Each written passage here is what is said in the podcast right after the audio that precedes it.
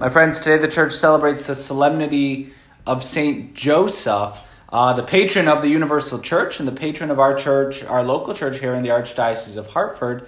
Uh, and as we gather on this Saint Joseph Day in a way that's probably different than we thought we would be celebrating this solemnity, uh, it's important that uh, we see, we take Joseph as our example here. That Joseph uh, expected that he was going to marry Our Lady and that this would be a normal uh, marriage. And then all of a sudden, now um, she uh, was found with child through the Holy Spirit. And everything changed for him. Everything changed. And he was, um, he was willing, he wanted to divorce her quietly. Um, I believe it was because that she told him what the story was and uh, what was happening and the message of the angel. And he thought, okay, I need to step back from this in his humility. Um, but no, he has a role in this. He has to do something. And even when the situation changes, Joseph is called to be a man of action. And then, even after the birth of the child in Bethlehem, uh, because they have to go because of the census. And then, even after that, um, Joseph continues to be a man of action.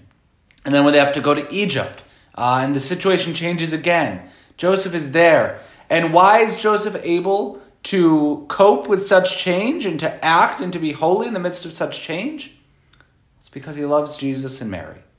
I mean, that's the key to all flexibility uh, in the apostolate, is that the inflexible point is that we love our Lord Jesus and Our Lady, the Blessed Virgin Mary.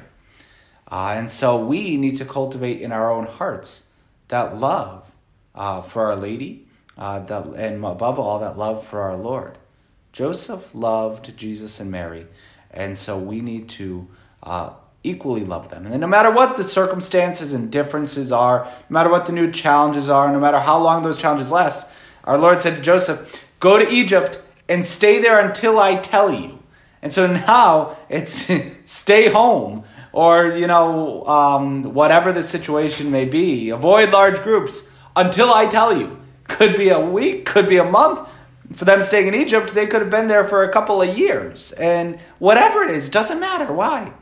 Because we're with our Lord we're with Our Lady. Um, and like St. Joseph, we love them. Here's a final point there's a foreshadowing in the Old Testament. We don't read it in the Mass today. Uh, but when there's a famine in the land and the people are deprived, um, Joseph had planned and he stored up um, because of his uh, prophecies and dreams. And so the, the words of Pharaoh, Go to Joseph. Ite ad Yosef. That's actually written on the bottom of uh, the St. Joseph picture there on the top of it, and it's written on our uh, tabernacle key, inscribed on the keychain for the tabernacle. Because in uh, the fulfillment of that, we should go to Joseph, who has such a role in giving us the bread of life. And so many of us today are experiencing a famine where we can't receive Holy Communion.